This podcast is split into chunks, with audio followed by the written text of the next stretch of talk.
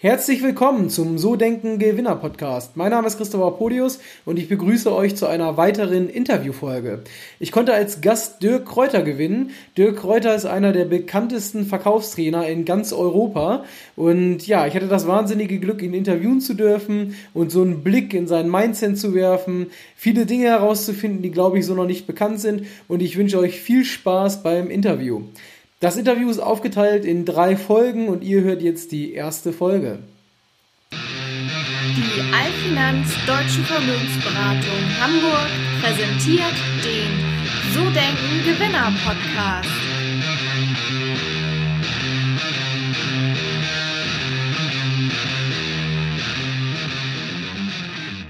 Herzlich willkommen zum So Denken Gewinner Podcast. Ich freue mich heute wieder, mit euch in eine Folge einzusteigen. Heute ist es eine Interviewfolge mit einem ganz besonderen Gast. Er ist 50 Jahre alt, er ist der erfolgreichste Verkaufstrainer in Europa, hatte bei seiner letzten Vertriebsoffensive in Dortmund über 10.000 Teilnehmer und hat damit im Guinness-Buch einen Rekord geknackt.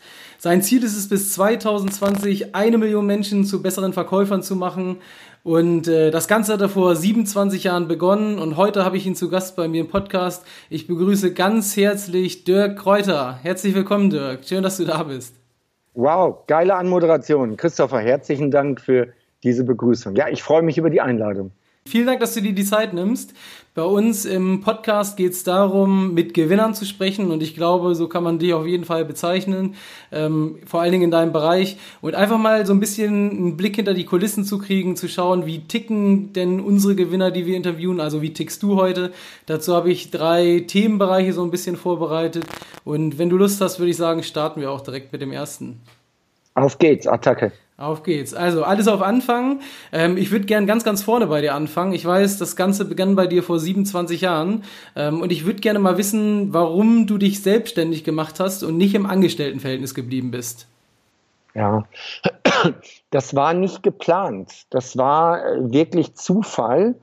Ich habe nach meiner Berufsausbildung wollte ich Profi-Triathlet werden. Das hat aber nur 3 Monate gehalten. Dann hat der Finanzsponsor seine Zahlungen eingestellt und jetzt brauchte ich natürlich irgendwie Geld. Und einer meiner Materialsponsoren hat damals einen Außendienstler gesucht für Berlin und Norddeutschland. Und da habe ich gesagt, hier, ich habe eine kaufmännische Ausbildung, ich kenne die Produkte, ich brauche Geld, das trifft sich super, lass mich bei euch anfangen.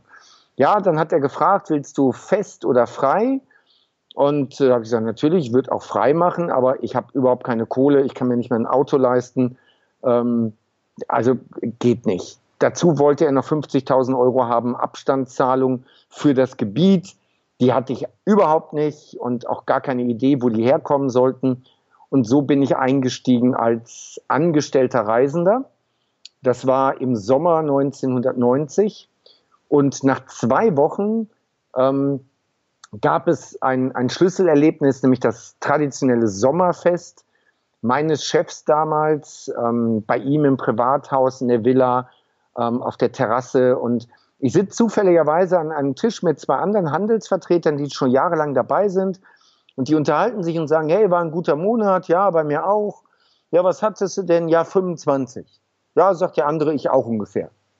Ich habe dann nachgefragt, 25 was? Ja, 25.000 Mark Provision. Da habe ich gesagt, wie bitte, in einem Monat? Und das ist ja nur eine Vertretung. Ihr habt ja 2, 3 Vertretungen. Ja, aber das ist schon richtig. Okay, dann habe ich gesagt, Mensch, also ich würde ja auch gerne als freier Handelsvertreter arbeiten, aber ich habe die 50.000 für das Gebiet nicht und vielleicht in 2 oder 3 Jahren, bis dahin bin ich erstmal fleißig. Und ja, wie der Zufall es will, die Frau vom Chef sitzt am Nebentisch, bekommt das Gespräch mit. Montagmorgen werde ich zum Chef reingerufen und der sagt, Dirk, was hältst du davon? Wir machen den Vertrag rückwirkend als freien Handelsvertretervertrag. Du bekommst von uns 9.000 Mark Vorschuss, das wird verrechnet mit den Provisionen. Du übernimmst den Leasingvertrag für deinen Opel Kadett und dann bist du Handelsvertreter. Wir verzichten auf die 50.000 fürs Gebiet. Und so bin ich selbstständig geworden und heute, 27 Jahre fast 28 Jahre später muss ich sagen, es war ein glücklicher Zufall, ein glücklicher Umstand, denn mein höchster Wert in meinem Leben ist Freiheit und selbstbestimmt leben. Und das geht nun mal als Angestellter nur sehr begrenzt. Da musst du schon ein wirklich tolles Unternehmen erwischen mit interessanten Führungskräften, dass du dich da wirklich ausleben kannst. Also das ist mein höchster Wert und der passt einfach da rein in dieses Thema Selbstständigkeit. Ja, das führt mich eigentlich auch gleich zur nächsten Frage. Also eigentlich glücklicher Umstand, dass du selbstständig geworden bist. Aber jetzt ist es ja in der Selbstständigkeit so, dass dir morgens, wenn du aufstehst, keiner mehr sagt, was du den Tag tun musst. Und da würde ich gerne mal von dir erfahren, was dich da angetrieben hat, beziehungsweise was dich auch heute noch jeden Tag antreibt. Also vielleicht vorab, die Selbstständigkeit ist nicht für jeden was. Es gibt genügend Menschen, die wollen die Sicherheit haben des monatlich festen Einkommens und die wollen auch jemanden haben, der ihnen sagt, was er zu tun hat. Also es ist nicht für jedermann. Ich habe viele gesehen, die sich selbstständig gemacht haben, weil sie dachten, Entrepreneur, das ist jetzt gerade das Angesagte, aber die dann gesagt haben, nee, also das ist doch nicht das Wahre. Und dann zurück in das Angestelltenverhältnis gegangen sind. Das ist auch alles gut so. So, und mir hat keiner mehr gesagt, was ich tun soll, ja, aber das habe ich schon im Sport gelernt. Als Triathlet hatte ich auch keinen Trainer, der gesagt hat, so, also morgen trainierst du 90 Minuten laufen und noch 4 Kilometer schwimmen oder so. Das hat mir keiner gesagt, das habe ich mir selber vorgenommen, mir einen Plan gemacht und diesen Plan dann entsprechend abgearbeitet. Und so war es dann später als Handelsvertreter, so ist es heute noch. Ich habe Ziele, also kurzfristig, langfristig, mittelfristige Ziele und mache mir meinen Plan regelmäßig und arbeite diesen Plan ab. Da muss mir also keiner irgendwie sagen, was ich zu tun habe. Das ergibt sich aus den Zielen. Ich breche schlichtweg die Ziele runter auf den Tag. Okay, ich würde da gerne noch mal ein klein bisschen nachfragen, weil, also wie du das machst oder wie du deine Ziele steckst, da kommen wir gleich noch zu, aber trotzdem meinst du denn, du sagst ja, du machst das einfach, meinst du, das ist angeboren oder also wird einem das in die Wiege gelegt, dieser Antrieb, oder meinst du, das kann man lernen? Ich glaube, dass das Erfahrung ist, das hat nichts mit in die Wiege gelegt, sondern du wirst ja entsprechende Referenzerlebnisse haben. Du wirst ja in deiner Kindheit, in deiner Jugend, hast du bei anderen etwas beobachtet oder du hast es selbst erlebt, dass es dich nicht weiterbringt. Was weiß ich, als Kind hast du vielleicht 6 Wochen Sommerferien durchgegammelt und hast dann festgestellt irgendwie, naja, so doll war es jetzt nicht. Die anderen haben einen Ferienjob gehabt, die anderen waren unterwegs und sind gereist, was auch immer. Und dann bekommst du dieses Referenzerlebnis und sagst, okay, nee, das will ich nicht, ich will auch mehr. Und wenn ich mehr will, dann muss ich auch mehr dafür tun. Also ich bin davon überzeugt, das Thema Disziplin ist eine reine Trainingssache und Einstellungssache, dass du sagst, so, was will ich vom Leben?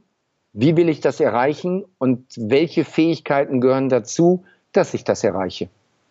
Okay, hast du denn schon mal Menschen erlebt, die sich da auch so sehr stark entwickelt haben, also wirklich, ich sag mal, schwach begonnen und dann wirklich als Champions so rausgegangen sind, also in deinem Umfeld? Ja, habe ich sehr viele, insbesondere auch in meinem Team, bei meinen Mitarbeitern, das sind jetzt so ungefähr 60, die ich habe, da sehe ich das auch, da sehe ich Menschen, die jung sind, also ich stelle sehr gerne Azubis ein, die zum Beispiel ein abgebrochenes Studium haben. Die schon mal gescheitert sind, weil die dann das Ding bei mir durchziehen. Die laufen dann nicht nochmal weg. Die sind schon einmal weggelaufen und die wollen beim zweiten Mal, wollen die es durchziehen. Und das sehe ich. Es kommen Leute, die selber gar nicht sehen, was für ein Potenzial sie haben, was meine Führungskräfte dann sehen, was ich sehe und wo wir sagen, ja, der ist gut, aus dem können wir was machen, den können wir gebrauchen, der gibt bei uns Gas. Und da sehe ich das ganz besonders, dass sich die Menschen gar nicht so viel zutrauen, wie wir oftmals in denen sehen. Und manchmal dauert das keine 2 Jahre, manchmal ist das schon nach einem Jahr. Ich erinnere mich an 2 Gespräche auf der letzten Weihnachtsfeier, es war schon zu fortgeschrittener Stunde. Und dann kamen auch 2 zu mir und die gesagt haben, hey, wir sind jetzt erst ein Jahr dabei, aber das ist so der Hammer. Mein Denken hat sich so verändert, mein Umfeld hat sich verändert. Ich ziehe Dinge durch, die ich vorher nicht durchgezogen habe. Ich benehme mich anders, ich muss mich morgens nicht mehr aus dem Bett quälen. Ich freue mich auf das, was wir machen und so weiter. Und das ist so ein Feedback. Ja, also ich sehe eine ganze Menge Menschen, die bisher hinter ihren Möglichkeiten zurückgeblieben sind und dann auf einmal sagen, komm, jetzt will ich es aber wirklich. Ja, kommen wir nochmal auf dich zurück, das Thema Vision. Wir haben ja gerade schon darüber gesprochen, du hast gesagt, du hast kurzfristige, mittelfristige und langfristige Ziele. Wie wichtig sind denn Ziele in deinem Leben? Ziele sind unabdingbar. Also vielleicht, Christopher, vielleicht eine Geschichte dazu, die bringt es einfach auf den Punkt. Ich habe Zivildienst gemacht bei der Caritas, mobile Hilfe. Und dann war mein Job, ich musste immer mit einer Schwester zu irgendwelchen Patienten gehen. Das sind in der Regel alte Menschen gewesen, die bettlägerig sind. Die Schwester hat die dann gewaschen, gefüttert und so weiter. Ja, und ich war dabei als Zivi, nämlich bei schweren Männern musste ich eben stützen, musste ich die Männer mit anheben, einfach der Schwester helfen. Und wir hatten einen Patienten, zu dem wir jeden Morgen gefahren sind zusammen und wir kommen da rein und wir gehen zuerst ins Wohnzimmer, begrüßen die Frau. Die Frau ist ein bisschen jünger gewesen als der Mann und ja, richtig fit, richtig agil. Dann gab es erstmal so ein bisschen Smalltalk mit der Frau und die Schwester hat einen Kaffee getrunken und dann habe ich gedacht, ich gehe schon mal ins Schlafzimmer und begrüße den Mann. Und dann gehe ich da rein, spreche ihn an, aber er reagiert gar nicht und er hat die Augen geschlossen. Er sieht total blass aus. Und ich spreche ihn wieder an, berühre seine Hand und merke, der ist ganz kalt. Sprich, der war tot, der war in der Nacht gestorben. Und dann gehe ich eben zur Schwester und sage, hey Schwester, ich glaube, der ist tot, geh mal gucken. Und dann ist sie darüber gegangen, ich habe die Frau abgelenkt, ja, okay. Also der Mann ist dann beerdigt worden und eine Woche, 10 Tage nach der Beerdigung komme ich in die Caritas-Station, dann sagt die Schwester zu mir, du, die Frau ist letzte Nacht gestorben. Da sage ich, wie geht das denn? Die war doch total fit. Wieso ist die gestorben? Und das ist eben das Besondere. Als der Mann da war, hatte die eine Lebensaufgabe. Ihre Aufgabe war es, den Mann zu pflegen. Und jetzt war die Aufgabe weg. Und damit war das Ziel weg. Und damit war der Lebensinhalt weg. Und dann hat sie sich gedacht, was soll ich hier bleiben? Dann folge ich ihm. Und das ist für mich das unglaubliche Beispiel zum Thema Ziele. Wenn du keine Ziele hast, dann hat dein Leben keinen Sinn. Und wenn du keinen Sinn hast, dann weißt du auch nicht, wofür du etwas tun sollst. Und für mich ist das ganz extrem. Ich brauche Ziele. Ohne Ziele bewege ich nicht einen Finger. Wie ist es denn, auch du wirst ja mal einen schlechten Tag haben. Was tust du denn, wenn du einen schlechten Tag hast, um dich zu motivieren? Also manchmal, die schlechten Tage sind äußerst selten. Es kommt auf die Umstände an, aber normalerweise gibt es das nicht, weil ich halt mir ein Umfeld geschaffen, wo ich nur Leute um mich herum habe, die alle gut drauf sind, die alle motiviert sind, die alle große Ziele haben und daran arbeiten. Ob das jetzt meine Freunde sind, ob das Kollegen sind, ob es meine Mitarbeiter sind. Ich hab nur Leute, die wollen und die optimistisch sind. Und dadurch gibt es für mich ganz wenig Gelegenheit, meinen schlechten Tag zu haben. Dazu kommt dann, dass ich mich, wie gesagt, mit meinen Zielen beschäftige. Und wenn es jetzt mal auf der Straße zum Erfolg ein Schlagloch gibt, die gibt es immer wieder. Je mehr du machst, desto mehr Schlaglöcher gibt es. Dann ist immer die Frage, okay, das hat jetzt nicht geklappt. Was machst du denn jetzt damit? Ja, ist scheiße. Überleg mal, wie du es besser machst. Was kannst du alternativ machen? Und ich fokussiere mich wieder auf meine Ziele. Und das hilft mir sehr gut. Also das richtige Umfeld, für mich reflektieren und mich an meinen Zielen orientieren. Wenn dann doch mal was schief geht, was machst du aus Misserfolgen? Wie gehst du damit um? Ja, definieren wir mal Misserfolg. Das Gegenteil von Erfolg ist ja nicht Misserfolg, sondern das Gegenteil von Erfolg ist Nichtstun. Der Misserfolg gehört ja zum Erfolg dazu. Wir machen so viele Sachen, bei denen es keine Erfahrungswerte gibt. Also zum Beispiel Großveranstaltungen mit vielen tausend Teilnehmern. Da gibt es in Deutschland, da gibt es einen Christian Bischof und einen Jürgen Höller noch neben mir. Ansonsten gibt es keine. Das heißt, wir sind alles Pioniere, wir probieren alles aus und manche Dinge funktionieren und ganz viele Dinge funktionieren nicht. Das wird die Öffentlichkeit nie erfahren, aber es sind, ich sag mal, von 10 Dingen klappen 6 und 4 funktionieren nicht. Egal, ob es jetzt Social Media Marketing ist, Online-Marketing ist oder unsere Großveranstaltungen sind. Es gibt da keine Erfahrungswerte, auf die du zurückgreifen kannst. Du musst ständig ausprobieren und gucken, ob es funktioniert. Deswegen, wie gehe ich mit Misserfolgen um? Die Misserfolge gehören dazu. Ganz besonders, wenn du Unternehmer bist, sind die Misserfolge, dass du die falschen Leute eingestellt hast. Dass die Leute dann irgendwann gehen, obwohl du viel in sie investiert hast. Du hast sie ausgebildet, du hast dich um sie gekümmert, du warst ein Stück weit Mentor für die. Und dann gehen die. Und das sind Dinge, wo ich dran knabbern muss. Aber da knabber ich, lass mal einen Abend sein, wo ich nicht gut drauf bin, weil ich mich ärgere, dass der gekündigt hat. Oder lass es mal 2 Tage sein. Aber dann schüttle ich mich und sage, okay, es war der Falsche, es passte nicht. Dann musst du beim nächsten Mal einfach gewissenhafter gucken. Das ist so. Selbst Jack Welch, der beste Manager der letzten Jahrzehnte, sagt, auf 4 Einstellungen bei Führungskräften habe ich einen Treffer. Wenn Jack Welch sagt, auf 4 habe ich einen, dann sage ich, alles klar. Also ich möchte zumindest 50% haben und damit fahre ich gut. Also das gehört dazu. Du wirst nicht selbstständig, du wirst nicht Unternehmer, du wirst kein Gewinner, wenn du nicht lernst, dass die Misserfolge dazugehören. Jetzt nehmen wir mal wieder dich, jetzt nehmen wir mal das Thema Erfolg und Anerkennung gegenüber Geld. Was macht dich persönlich erfolgreicher, wenn du das mal miteinander vergleichst? Persönlich erfolgreicher das Thema Geld, weil Geld ist geprägte Freiheit. Mit Geld kann ich entscheiden, ob ich arbeite, wo ich arbeite, wie ich arbeite, mit wem ich arbeite. Das kann ich alles entscheiden. Geld gibt mir die Wahlfreiheit. Und ich habe ja schon mal gesagt, Freiheit ist mein höchster Wert und Geld zahlt darauf ein. Gut, wenn du eine bestimmte Menge an Geld hast, dann ist es nicht mehr so wichtig. Es bleibt immer wichtig, weil wenn es nicht mehr wichtig ist, dann kommt es auch nicht in dein Leben. Aber es ist nicht mehr das Wichtigste an der Stelle.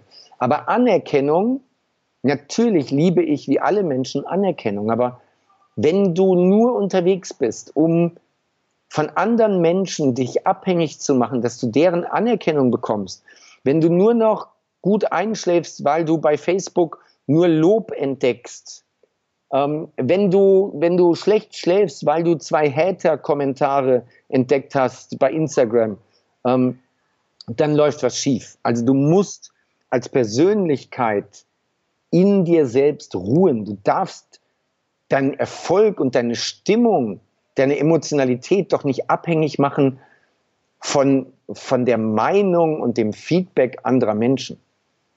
Deswegen, ja, natürlich, ich genieße Anerkennung. Aber wenn du mich vor die Wahl stellst, Anerkennung oder Geld, ich würde das Geld nehmen. Sehr schön, finde ich gut. Okay, dann nochmal so ein bisschen zurück zum Thema, welche Dinge sind aus deiner Sicht wirklich entscheidend für schnellen und kurzfristigen Erfolg und welche für den langfristigen und kontinuierlichen?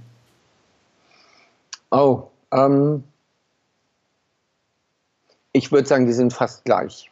Der erste Punkt ist Fokus. Wir leben in einer Zeit, wo wir so viel Ablenkung haben. Wir können viele Stunden mit dem Handy verbringen, weil wir dort gucken, was ist in der App, was gibt es da Neues, wer hat sich da gemeldet. Also Fokus, Fokus, Fokus, dass du dich wirklich auf deine Aufgabe konzentrierst, dass du mehr agierst als reagierst, dass du dir deine Ziele anguckst und an dem Tag 80% deiner Zeit damit verbringst, Dinge zu tun, die auf deine Ziele einzahlen. Kurzfristig, mittelfristig, langfristig. So, der zweite Punkt ist, du brauchst etwas, was skalierbar ist. Du brauchst ein skalierbares Geschäftsmodell, so wie du das machst als Finanzdienstleister, dass du dir eben Mitarbeiter einstellst, dass du Partner einstellst, dass du Mitarbeiter einstellst, die dir B- und C-Aufgaben abnehmen.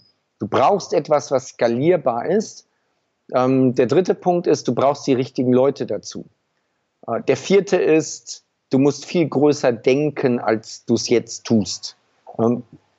Wenn du 2 Millionen Euro Umsatz machst, dann denkst du in der Größenordnung 2 Millionen. Und wenn du jetzt 2,5 Millionen machen willst im nächsten Jahr, dann musst du gar nicht viel verändern. Du musst ein paar Kleinigkeiten verändern. Wenn du aber 10 Millionen machen willst, von 2 auf 10 Millionen, dann musst du grundsätzlich anders denken. Und deswegen sind wirklich große Ziele so elementar wichtig. Ja, ich würde sagen, die 4 sind es. Das sind 4 ganz entscheidende Punkte. Für beide Bereiche, sehr schön. Ja. Ja, denke ich auch. Was willst du noch erreichen und was ist dir persönlich im Leben wichtig?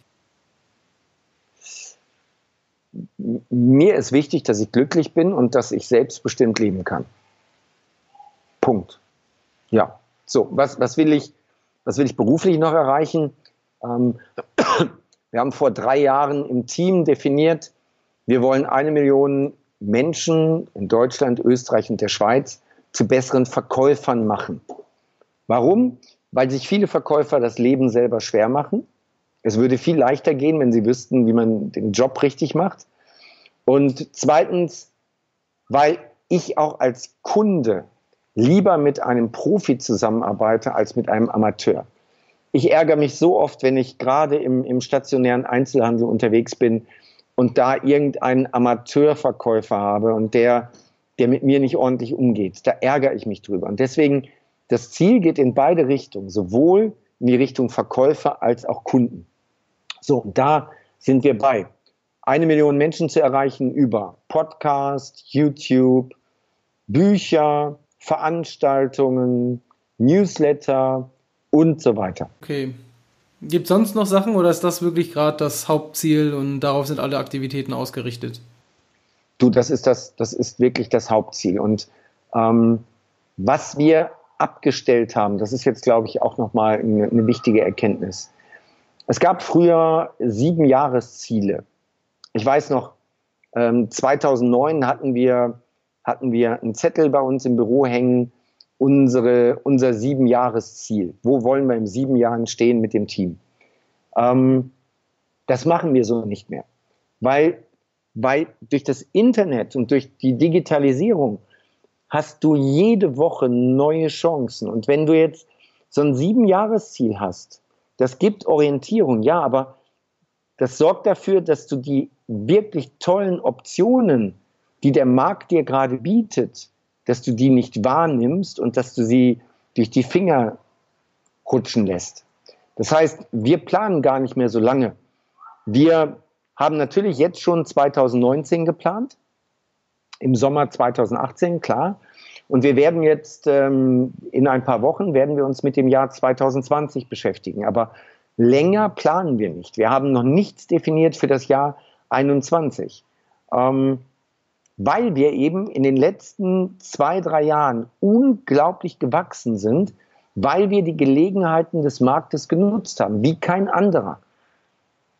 Und deswegen, ja, Ziele, aber nicht mehr so langfristig. Große, ehrgeizige Ziele, damit wir uns alle bewegen müssen und strecken müssen, aber nicht mehr so langfristig. Ja, letzte Frage im ersten Themenblock. Welche Eigenschaften zeichnen dich am meisten aus, wenn du dich selbst beschreiben würdest? Meine Begeisterungsfähigkeit. Ich kann mich unheimlich schnell für etwas begeistern und ich kann andere Menschen sehr, sehr gut begeistern. Also sonst wäre ich ja im falschen Beruf. Ne? So. Also ich schaffe das wirklich innerhalb von ein paar Minuten, die Menschen in meinen Veranstaltungen, aber auch auf anderen Wegen zu begeistern. Dass sie zuhören, dass sie sich für ein Thema öffnen, und dass sie viele meiner Gedanken übernehmen. Das funktioniert sehr gut. Das Zweite, also Begeisterungsfähigkeit, das Zweite ist sicherlich das Zielorientierte. Das Dritte, das Gewissenhafte. Ich bin wirklich ein Zahlenfreak. Ich bin da schon oft ein Erbsenzähler. Ich fordere von meinen Leuten ziemlich viele Excel-Tabellen ab. Ich kann mich an Excel-Tabellen wirklich extrem erfreuen. Eher an der Excel-Tabelle als an der PowerPoint. Weil ich dann anhand der Zahlen einfach viel, viel besser das, was wir getan haben oder das, was wir vorhaben, interpretieren kann. Und das kann ich nicht mit einer PowerPoint, wo irgendwelche Visionen draufstehen. Gib mir eine Excel-Tabelle, dann kann ich besser meine Entscheidungen treffen. Das war der erste Teil des Interviews mit Dirk Kreuter. Wenn es euch gefallen hat, lasst mir eine Bewertung da, schreibt gerne Rezession. Ja, und wenn ihr Lust habt, hört jetzt gerne in den zweiten Teil. Ich wünsche euch viel Spaß damit. Euer Christopher Podius.